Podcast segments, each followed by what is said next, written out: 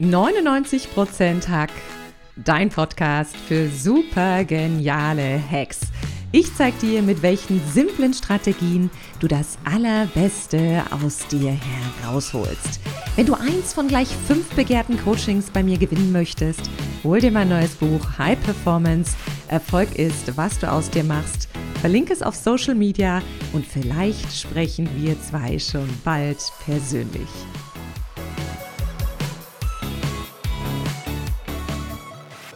Manche Veränderungen haben wir uns aktiv ausgesucht, andere bekommen wir vom Leben präsentiert, ob wir darum gebeten haben oder nicht. Veränderungen fühlen sich am Anfang oft unrund an. Wir fühlen uns unwohl damit, wir sträuben uns und vielleicht wollen wir das Neue gar nicht so richtig haben. Doch eine Frau weiß, wie Veränderungen im Leben gelingen können. Sie ist Autorin und Expertin für Gesundheits- und Veränderungsmanagement und ich freue mich sehr, dass sie heute bei mir im Podcast ist. Herzlich willkommen, liebe Silke Klappdor. Hallo, schön, dass ich da sein kann. Ich freue mich. Ja, ich freue mich auch, Silke. Wir haben schon so lange geplant, diesen Podcast und diese Folge aufzunehmen. Und ich finde, keine Zeit bietet sich besser an als die heutige Zeit, denn es gibt ja Veränderungen nonstop in unserem Leben. Es ist ja ein stetiger Wandel. Und manchmal sind es Dinge, die hätten wir ganz gerne oder die haben wir selbst initiiert. Wir wollen vielleicht einen neuen Job, wir wollen gesünder sein. Manche Dinge werden uns allerdings auch vom Leben präsentiert, wo wir denken, hm, darum habe ich eigentlich nicht gebeten. Ne? Warum fällt es denn so vielen Menschen schwer, mit Veränderungen umzugehen? Umzugehen, liebe Silke? Weil wir Gewohnheitstiere sind. Ja, der Mensch braucht Gewohnheiten, weil unser Gehirn, wir denken immer, unser Gehirn ist so fantastisch, ist es auch, aber ist es ähnlich wie ein Computer, es muss gefüttert werden, es muss neue Programme erlernen und das, was es mal erlernt hat, das fällt ihm dann auf einmal leicht und dann möchte es das behalten. Und alles, was sich neu verändert, ist immer mit mhm. Veränderung verbunden mit Arbeit verbunden und da sträubt sich jede einzelne Zelle in uns. Und deshalb ist das Gewohnte, auch wenn das Gewohnte noch so schlecht ist, für uns bequemer. Und wir Menschen sind mm. bequem. Und das, das glaube ich, macht es schwer. Absolut, weil ich finde ja auch viele haben die Jogginghose zu Hause, aber eben nicht, weil sie da für einen Ultramarathon trainieren, sondern weil sie die ganz gern auf dem Sofa tragen. Du sagst es gerade, manche Sachen fühlen sich dann doch nicht gut an, aber irgendwie macht man doch nicht was Neues. Wie merke ich denn, wann der richtige Zeitpunkt für eine Veränderung gekommen ist? Gibt es da den richtigen Zeitpunkt oder lege ich den einfach selber fest? Muss jeder tatsächlich selber festlegen. Und äh, in meiner Praxis, äh, du hast es ja gesagt, ich bin Osteopathin und habe eine eigene Praxis. Und ich stelle bei meinen Patienten immer wieder fest, wie leidensfähig die sind. Mhm. Also viele sind an einem Punkt, wo ich denke, da will man doch was verändern. Das ist doch jetzt schon so schrecklich und so doof. Die müssen doch was verändern wollen. Und nein, die halten trotzdem noch dran fest.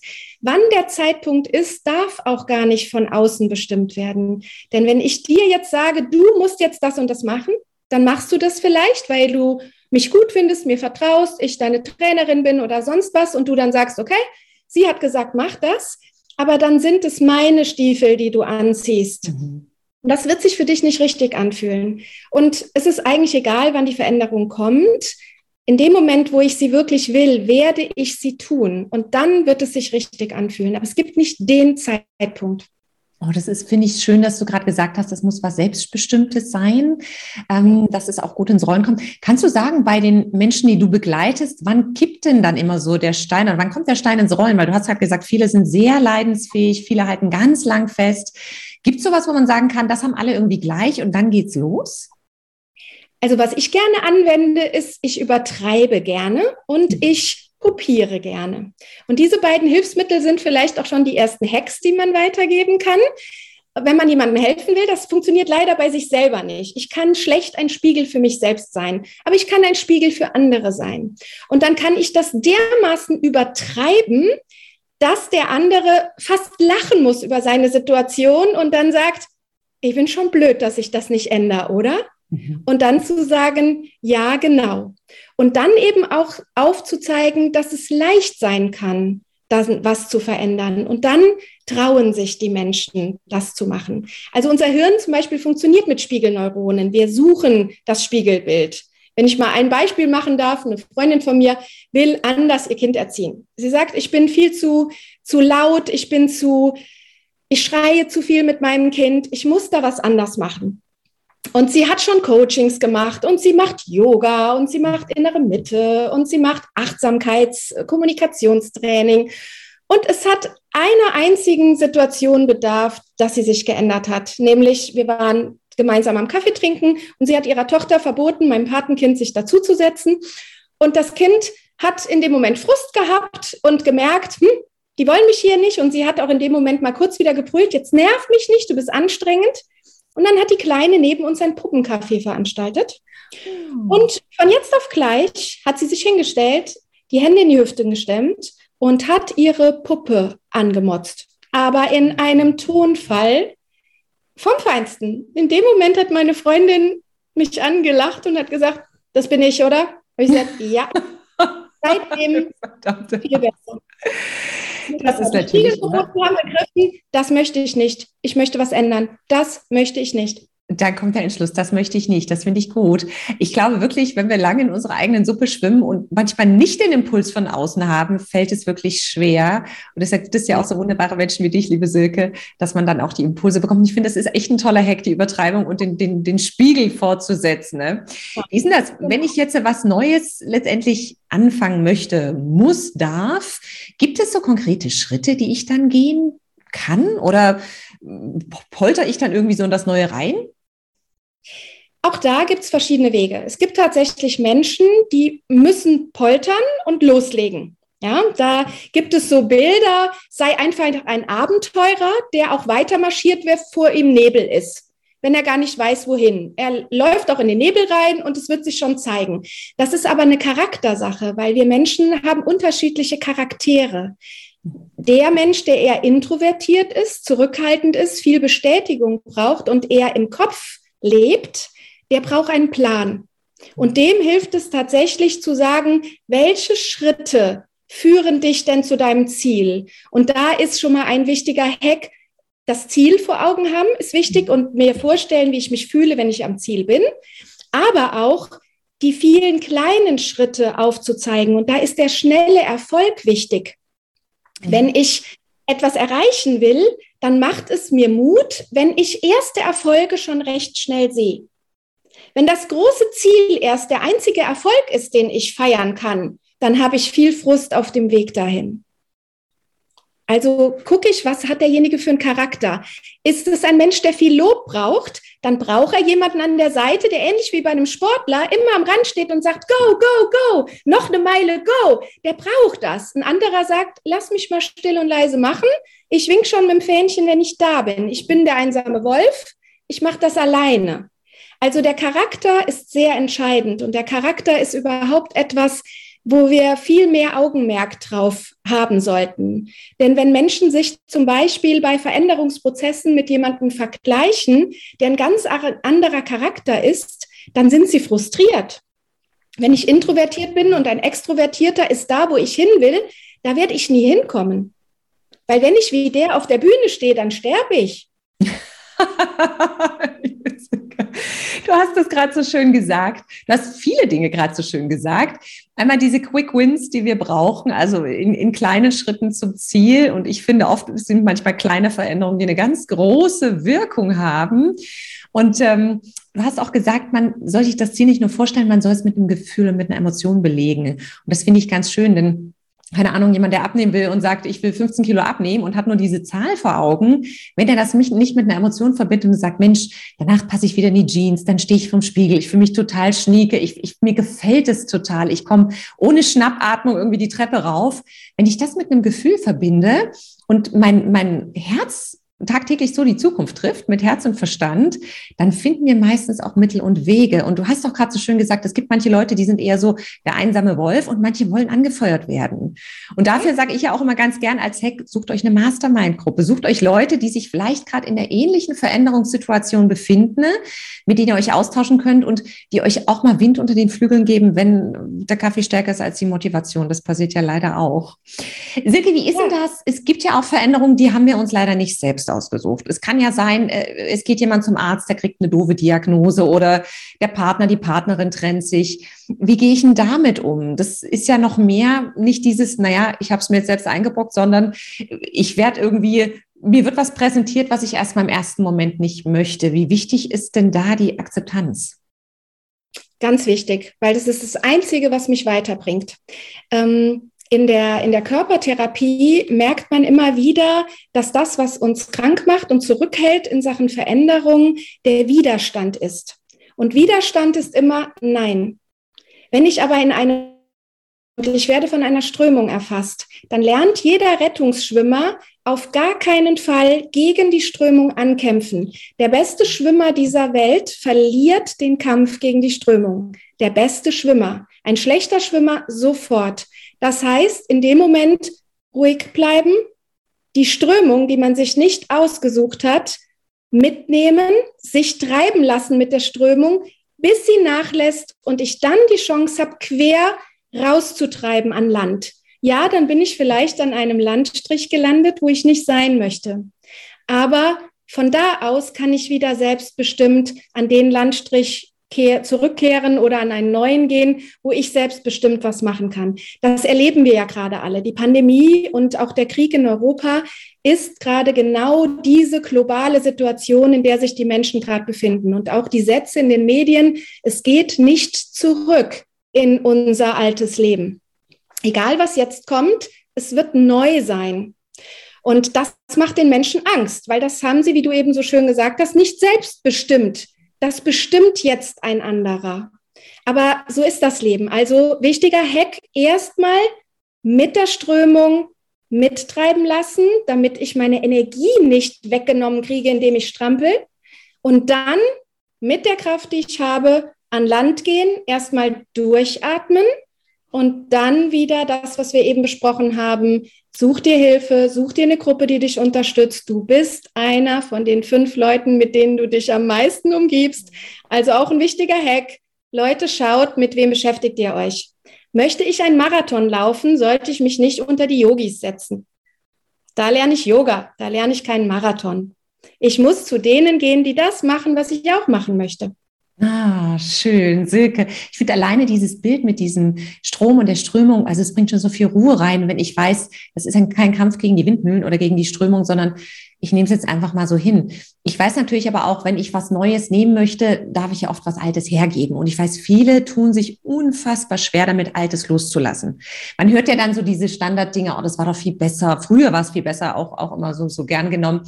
Gibt es da vielleicht noch irgendeinen Tipp, wo du sagst, ich weiß, es fällt schwer, Altes loszulassen, gerade wenn es gefühlt emotional mit einer angenehmeren Emotion verbunden war. Hast du da noch eine Idee, wie es leichter sein kann? Also wenn es mit einer angenehmen Emotion verbunden ist, muss ich es ja gar nicht loslassen. Weil loslassen heißt für mich, ich gebe es wirklich weg und gebe es in seine Strömung, dass es wirklich wegtreibt. Angenehme Dinge kann ich ja in mir behalten. Also wenn ich gerne in Deutschland gelebt habe und ich wandere aus nach Kanada, dann kann ich ja trotzdem Deutschland in meinem Herzen mitnehmen. Das muss ich nicht loslassen. Dann darf ich auch meinen deutschen Kuchen backen vor Ort oder Weihnachten feiern, wie es in Deutschland war. Und das erlebt man ja immer wieder, auch bei Auswanderern, bei Menschen, die in anderen Ländern sind, dass sie ihre Traditionen von zu Hause beibehalten. Dann sagen viele, ja, der hat nicht losgelassen. Ja, aber muss man ja nicht. Liebgewonnene Sachen muss ich ja nicht loslassen. Schlimme Dinge loszulassen ist ganz, ganz wichtig. Und auch das fällt vielen Menschen schwer. Und da ist ein Hack, macht euch das Gewicht bewusst. Man hm. hört ja immer den Rucksack, den man trägt, die Last, die man trägt. Aber das ist so ein, einfach nur so ein Wort, was man nicht fühlen kann. Ich belade tatsächlich Menschen gerne mit schweren, unangenehmen Sachen. Ich lasse die sich hinstellen, die strecken ihre Arme aus und dann fange ich an. Erst bin ich nett, dann kommt da ein Kissen drauf. Dann haben die ein Kissen im Arm. Und wenn ich sage, und wie fühlt sich das an? Dann stehen die da und sagen, ja, doof, behindert mich. Dann sage ich, okay, möchtest du denn ablegen? Das ist das, was du vielleicht gerade an Last trägst. Dann sagen viele schon, nee, geht noch. So schwer ist es nicht. Und dann kommt wieder die Übertreibung und das spürbar machen und das sichtbar machen von dem Nicht-Sichtbaren und dann belade ich die teilweise. Ich habe hier schon zwei Stühle oben aufs Kissen drauf gestapelt, dass die unter den Stühlen kaum stehen konnten, bis ich dann gesagt habe, du darfst das ablegen. Und dann ist häufig eine Hilfe, dass man sich fragt, wohin könnte ich es denn geben? weil man möchte ungern jemand anders belasten. Man möchte auch nicht das einfach unachtsam irgendwo hinschmeißen. Und dann kann man sich überlegen, wo könnte das denn gut geparkt sein, dass ich es nicht mehr trage und dass es dort gut ist. Und das kann eine Hilfestellung sein. Ich kann auch, ich muss das gar nicht mit irgendwelchen Gegenständen machen, die ich weglege. Ich kann auch einen Brief schreiben, wo ich all das mache. Und dann überlege ich mir, wo lege ich diesen Brief hin? Verbuddel ich den irgendwo im Garten? Verbrenne ich den? Gebe ich dem einen neuen Platz? Und dann ist Loslassen leichter. Oh, wie schön, was für schöne Rituale. Ich finde es total klasse, dass so Körper, Geist und Seele bei dir so ein wunderbares Zusammenspiel hat. Und ich finde die Idee, also ich habe immer diesen Spruch, Vögel reisen ohne Gepäck. Es ist ja wirklich mhm. so, die haben ja diese Leichtigkeit. Aber das darzustellen und auch für den anderen fühlbar zu machen, finde ich schön. Und ich glaube, viele tun sich schwer, loszulassen, weil sie ja dann vermeintlich eine Verantwortung abgeben. Und ich finde es immer ganz schön, nochmal zu überlegen, wo gehört sie denn wirklich hin, in welche Hände. Oft tragen wir ja auch viele Dinge, vielleicht von unseren Eltern, vielleicht von unserer Ursprungsfamilie, die eigentlich gar nicht zu uns gehört. Und schön auch nochmal, dass du gesagt hast, du musst nichts loslassen, was du nicht möchtest. Also wenn du eine positive Emotion damit verbindest, darfst du die Emotion gern behalten. Ne? Auch wenn sich die Umstände jetzt geändert haben. Und ich glaube, das hilft vielleicht auch in Situationen, in die man sich eine Veränderung nicht gerade ausgesucht hat. Jetzt ist es ja so, oft geht es ja gar nicht um große Veränderungen oder für manche geht es um große Veränderungen, für viele geht es aber auch manchmal um kleine Veränderungen, die schon für Lampenfieber und Schweißperlen auf der Stirn sorgen. Wie wichtig ist denn das Thema Mut, liebe Silke? Mut brauche ich immer. Alleine ich habe dir eben erzählt, bevor wir losgelegt haben mit dem Podcast, dass ich eben noch eine Schwangere behandelt habe und eine Rausschmissbehandlung gemacht habe, dass heute noch das Baby kommt. Und sie sagte zum Beispiel, ich glaube, ich bin nicht mutig genug. Aber bei einer Geburt weiß sie natürlich, sie hat überhaupt keine andere Wahl. Und was ihr geholfen hat, ist, dass ich gesagt habe, der kleine Mann in deinem Bauch, der braucht jetzt auch schon Mut, weil alles Neue beginnt mit Mut.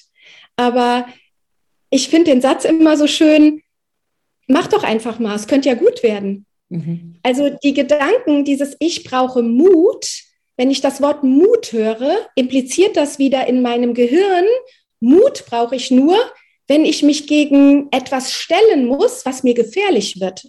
Weil Mut verbinde ich immer mit Gefahr. Mut verbinde ich nicht mit was Schönem. Dabei brauche ich Mut für alles. Ich brauche Mut, zum ersten Mal auf diese Welt zu kommen. Ich brauche Mut, in die neue Schule zu gehen. Und das ist vielleicht, da, da ist ja keine Gefahr erstmal. Ja, alles kann natürlich auch zur Gefahr werden, aber es muss ja nicht so sein. Und die Frage ist, wie erziehe ich jemanden? Mhm. Und das finde ich immer so schön, wenn man den Kindern auch schon den Mut gibt. Meine Tochter möchte nächstes Jahr in den USA studieren und ich höre zwei große Sätze fast täglich. Das eine ist, oh wei, wie schlimm, das ist ja furchtbar für dich. Hm. Warum? Und warum soll ich meinem Kind die Last geben, du darfst nicht nach Amerika ziehen, weil ich dann traurig bin? Damit trägt sie meine Trauer als Belastung für ihre Zukunft. Das ist nicht fair. Ja, ja? Total. Und das andere, ach, da muss man aber mutig sein, das könnte ich nicht. Da ist ja gar keine Sicherheit. Wir haben nirgendwo Sicherheit. Nimm die Pandemie wieder. Wer hätte denn vor zwei Jahren gedacht, dass wir jetzt immer noch darüber reden? Wer hätte gedacht, welches Ausmaß das hat? Hätten wir es damals gewusst, wir, ich glaube, wir wären irre geworden. Es war gut, dass wir es nicht gewusst haben. Und jetzt haben wir einen Weg damit gefunden. Ach, Deshalb, ja, es braucht Mut, aber Mut ist ein schönes Gefühl. Ich muss es wieder umwandeln, nicht in, oh Gott, wenn ich jetzt mutig bin, dann, dann habe ich vielleicht gleich direkt, kriege ich paar drauf, ja, sondern zu sagen, ich brauche Mut, um hinterher in dieses Mut tut gut Gefühl zu kommen. Ja, ja? absolut. Und Mut ist doch schon was ganz Kleines. Es ist doch schon mutig, wenn man auch nur mal in einem, ich sage jetzt mal, du kommst auf eine neue Party, du lernst da niemanden kennen, dann ist es schon mutig, wenn man in der Unterhaltung als Erwachsener nochmal sagt, wie war denn nochmal bitte dein Name? Kinder machen das ganz automatisch. Die fragen fünfmal im Spiel, wer bist du nochmal? Ach ja, Paul. ja, das stimmt. Die Erwachsenen, ich bin da, ah, ich habe nicht gemerkt, wie der Herr heißt, hm, morgen weiß ich es nicht. Das ist zum Beispiel auch schon mutig, zu sagen, hey, wir haben eine nette Unterhaltung. Ich habe gerade ganz vergessen, wie du heißt. Würdest du es mir nochmal sagen? Das ist schon Mut. Aber der andere wird sagen, hey, toll. Oder ein schönes Beispiel, ein toller Hack, den ich wirklich geben will, der Mut macht. Sagt mal was Schönes, Unerwartetes zu anderen Menschen. Da brauche ich Mut vor, das zu machen. aber ich ernte sofort Glück pur. Ich mhm. stand zum Beispiel in Manhattan an der Ampel und neben mir ein junger Mann, der schaute mich an und ich hatte ähm, eine Lederjacke an und er sagte, Hi, I love your jacket. That's powerful. That's good. Have a good day. You look great. Und die Ampel ging auf Go und weg war er. Ich hatte bestimmt eine halbe Stunde ein Glückslächeln im Gesicht. Ich mag diese Kultur der Amerikaner, weil sie es einfach so offen raushauen. Und vielleicht klingt es am Anfang für uns ungewohnt, aber es macht ja ganz viel mit allem. Ne? Auch wenn sie sagen, hey, that's great, that's awesome. Und du denkst dann, ah, irgendwie komisch, aber ja, I'm feeling great, I'm feeling awesome. Also es macht ja was mit dir. Und ich finde es schön, dieses Thema Veränderung braucht Mut.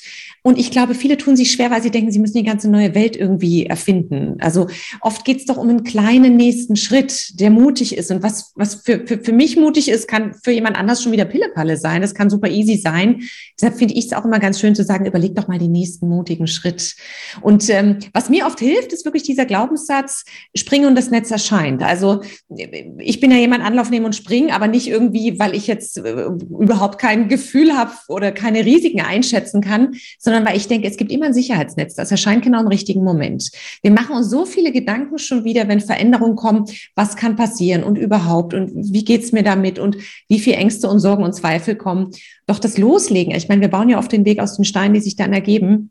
Und das Sicherheitsnetz ist immer da. Also ich habe immer das Gefühl, in dem Moment, wo ich Hilfe brauche, kriege ich die auch immer. Und da sind wir vielleicht auch gleich schon beim nächsten Thema. Veränderungen sorgen ja oft für viele Leute auch für Angst, für Sorgen, für Nöte.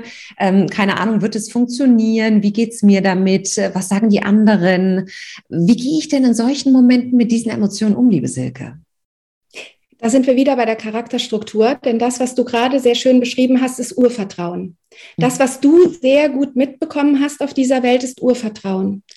Das bedeutet, in deinem Lebensweg hast du immer wieder Bestätigungen da drin bekommen, dass das Urvertrauen ungebrochen ist. Mhm.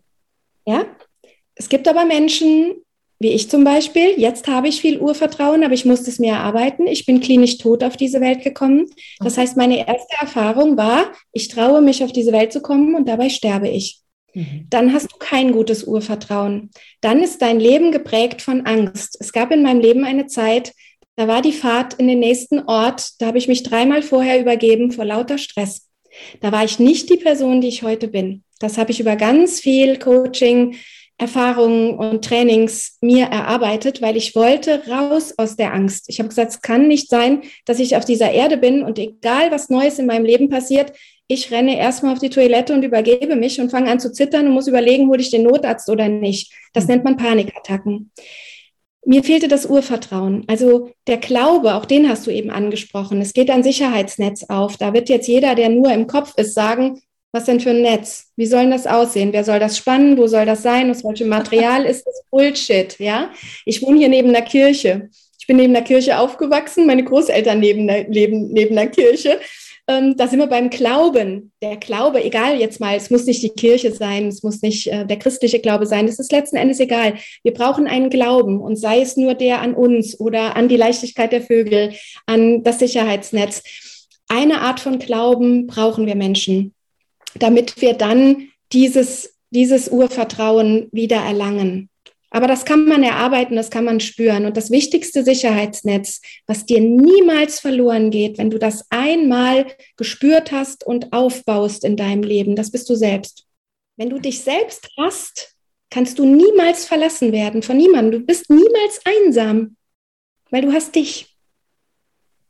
Ja, und dann bist du vielleicht allein, aber allein sagt all, alles in einem, all ein. Das ja. ist ja auch ne, der wichtigste Mensch in deinem Leben. Schau mal in deinen Spiegel.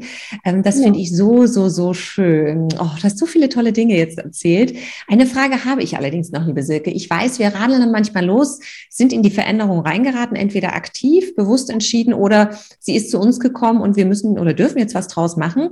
Und Veränderung bedeutet ja auch, ich darf neue Routinen in meinem Leben etablieren. Also ich lasse Altes los und muss ein bisschen ein Stück weit schauen, wie ich eine neue Gewohnheit etabliere, damit die Veränderung gelingt und langfristig in meinem Leben bleibt.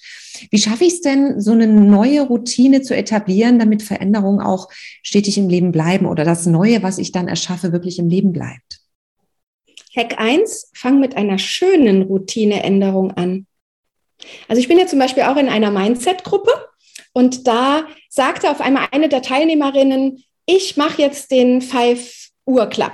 Das heißt, ich stehe morgens um 5 Uhr auf. Kennst du ja vielleicht das Buch. Bei ne? WM Club, ja. Und sie wollte das mit der gemeinsamen Gruppe etablieren. Und alle sagten, ja, gute Idee, weil da fühlt man sich glücklicher, gesunder und so weiter. Wir führen alle diese Routine jetzt gemeinsam ein. Und als sie alle euphorisch waren, habe ich die Hand gehoben und habe gesagt, ich wünsche euch viel Spaß, ich bin da nicht dabei. Und dann haben alle gesagt, wie Silke, du machst bei allem immer mit. Sag ich, hm, da nicht. Ja, warum nicht? Sag ich, weil ich ein Murmeltier bin. Und ich habe mir das erarbeitet. Ich liebe es, in meinem Bett zu liegen. Ich liebe es, morgens lang zu schlafen. Ich liebe es nochmal Meditation, aber nicht irgendwie sitzend mit Om zu machen, sondern in meine Kuscheldecke, ja, wie Leines mit, mit Snoopy noch zu kuscheln. Ich, ich brauche das. Ich will nicht um 5 Uhr aufstehen. Ich will es nicht. Also Punkt 1, fang mit einer schönen Änderung an, wo du dich drauf freust. Das ist dann immer noch schwierig genug, nicht in alte Muster zu fallen, aber dann will ich es wenigstens. Aber wenn ich etwas machen muss, was ich nicht will, wenn ich morgens joggen gehen soll, obwohl ich Joggen hasse, ja, wenn ich tanzen liebe, dann soll ich doch lieber sagen, ich mache mir morgens eine Zumba-CD an und tanze morgens. Ob ich durch den Wald jogge oder ob ich Zumba tanze in meinem Wohnzimmer, das entscheide doch immer noch ich. Mhm. Und dann kann ich mich selber auch daran erinnern, dass ich mich nicht ganz so selbst ähm, verarsche, indem ich hingehe und sage, ich mache mir wieder sichtbar. Denn alles, was dem Gehirn von außen gespiegelt wird, nochmal, ist leichter zu ändern. Also man kann sich zum Beispiel ein Armband holen und sagt, das steht für meine Veränderung. Bitte nicht fünf Veränderungen gleichzeitig. Mhm. Eine. Eine ausholen, wo man sagt, das verändere ich jetzt. Und dann kauft ihr euch ein schönes Armband, die Männer irgendein Lederarmband oder auch ein, äh, es gibt ja auch diese schönen Gummibänder, wo ja. drauf steht Love Life oder so. Und das ziehst du an. Und wenn es, wenn du es geschafft hast, die Gewohnheit beizubehalten, bleibt dieses Armband an dieser Seite. In dem Moment, wo du es brichst, musst du es wechseln auf die andere Seite. Das macht dir dann bewusst, ich habe es nicht gemacht. Ja? Und du wirst vielleicht feststellen, dass du mehrmals am Tag dieses Armband wechselst und dann fängst du an, dich über dich selber zu ärgern und zu sagen, ich muss es doch mal schaffen, dass dieses Armband recht bleibt. Oh, schön, das ist so ein haptischer Hack, der gefällt mir total gut. Ich gebe diese Armbandgeschichte, kenne ich. Bei uns gab es eine Story im Urlaub. Wir haben, äh, meine Tochter hat uns fünf so äh, ähm, Haargummis von ihnen äh, um das Handgelenk gemacht. Und immer für einmal schimpfen ist ein Haargummi auf die andere Seite gewechselt. Man sagt ja immer, man braucht eigentlich vier oder fünfmal wieder ein Lob und einmal schimpfen wettzumachen. Und so hat es man, haben wir uns auch sichtbar gemacht, oh, das ist eine total blöde Routine. Wie schnell haut man mal irgendwie so einen Ärger raus, bevor man wieder was Schönes sagt und was Wertschätzendes sagt. Und das finde ich total schön, weil das bleibt total im, im Gedächtnis und damit schafft man es wirklich leicht, das zu ändern. Auch das ist total hilfreich. Liebe Silke, du hast ja auch jetzt gerade dein Buch herausgebracht, klein aber aha. Und mhm. ähm, da geht's ja auch um das Thema Veränderung. Magst du uns dazu noch ein bisschen bisschen was erzählen? Da geht es zum Beispiel auch im Detail in einer der ersten Kapitel, wer sind wir eigentlich selber? Wie gut gehen wir zu unserem, mit, unser, mit uns selbst um? Wir wollen große Ziele erreichen, aber der wichtigste Protagonist, der diese Ziele erreichen soll, der diese Veränderung machen soll, den wertschätzen wir nicht. Wir gucken mhm. morgens in den Spiegel und sagen schon, oh Gott, ich mag dich nicht, ich wasche dich trotzdem. Ja, sei gut zu deinem Spiegelbild ist ein Kapitel, wo es darum geht, was tust du eigentlich für dich selber? Und da sagen oft Menschen, ja, ich kann mir ja kein Coaching leisten für 5000 Euro. Wie soll ich mich denn verändern? Ja, lächel dich morgens an. Da brauchst du kein Coaching. Meine Mitarbeiter haben eben gelacht, dass ich mit, mit dem Blazer und dem Glitzertop hier eben aufgetaucht bin. Und sie sagten, wow, du siehst super aus. Und ich habe dann auch die Patienten heute im Blazer und Glitzertop behandelt. Und weißt du was, die haben mich ganz anders behandelt. Mhm. Und so Sachen habe ich in meinem Buch und dort habe ich auch die Charakterstrukturen beschrieben. Und zwar, wie sie entstehen, warum bist du der Charakter, der du bist? Was hast du erfahren? Und ich habe es mit Blumen verglichen. Da gibt es das Edelweiß, da gibt es den Kaktus, da gibt es die Rose, die Orchidee und das Veilchen. Es sind fünf Charakterstrukturen. Und dann kann man sich so ein bisschen reflektieren und versteht dann, was die größten Ängste sind. Denn jede dieser Blumen, jede dieser Charakteren hat vor etwas anderem Angst. Mhm. Das, was dir Angst macht, muss mir überhaupt keine Angst machen und umgekehrt. Und trotzdem ist deine Angst für dich riesengroß und meine für mich riesengroß. aber sie ist individuell. Und wenn man das so ein bisschen erarbeitet, dann wird die Angst kleiner. Es gibt dieses schöne Bild, je näher ich an meine Angst rangehe, umso kleiner wird sie, ähnlich wie bei einem Schatten. Dieses Buch darf in keinem Regal fehlen. Ich empfehle es jetzt schon mal wärmstens. Silke, das waren so viele tolle Hacks. Ich danke dir von Herzen. Und zum Schluss habe ich noch eine kleine Fastlane-Kategorie. Kurze Frage, spontane Antwort. Hast du Lust? Ja, leg los. Silke, was ist der schlechteste Rat, der häufig erteilt wird? Sei so wie die anderen. Mach's den anderen nach. Was würde mich an dir überraschen, liebe Silke? Dass ich Angst habe. Wenn dein Leben ein Buch wäre, was wäre es für ein Buch? Ich wäre eine Comicfigur. Snoopy, der schläft auch lange. Liebe Silke, und wenn du irgendwo auf dieser Welt eine ganz große Anzeigentafel aufstellen könntest, wo würde sie stehen und was würde draufstehen? Also ich glaube, nach meinem jüngsten Erlebnis würde sie mitten in New York stehen und da würde Glamour Your Life. Glamour Your Life, wie mega. Oh, großartig. Ähm, Let it sparkle and shine. Was für ein schöner Abschluss für dieses wunderschöne Interview. Liebe Silke, ich danke dir von Herzen für all die tollen Hacks und ich hoffe, dass ihr da draußen jetzt einfach loslegen könnt mit kleinen Veränderungen, mit großen Veränderungen und ein, zwei Hacks von Silke ausprobiert, denn ich glaube, die sind so hilfreich, dass Veränderungen einfach gelingen dürfen und können. Doch Silke, bevor wir uns verabschieden, würde ich ganz gerne noch mal wissen, wo können die Hörer und Hörerinnen dich denn finden? Wo bist du vertreten? Auf, auf welchen Medien kann man dich erreichen? Man findet mich unter meinem Namen Silke Klappdor auf Facebook und auf Instagram, auch auf YouTube und auch bei LinkedIn. Mein Buch heißt Kleiner Baha und meine Internetseite ist www.silkeklappdor.de. Und dort oh. findet ihr alles über mich, was ihr wissen wollt. Und meine Praxis ist das Zentrum für Osteopathie und Naturheilkunde im schönen Neuwied am Rhein. Oh, so schön. Also es lohnt sich auf jeden Fall, sich mit Silke zu verwandeln. Wir sind schon auf jedem Kanal verwandelt. Silke, ich danke dir von Herzen, dass du mein Interviewgast warst und ich freue mich ganz bald, wenn wir uns mal wieder live und in Farbe sehen. Von Herzen Dank, liebe Silke.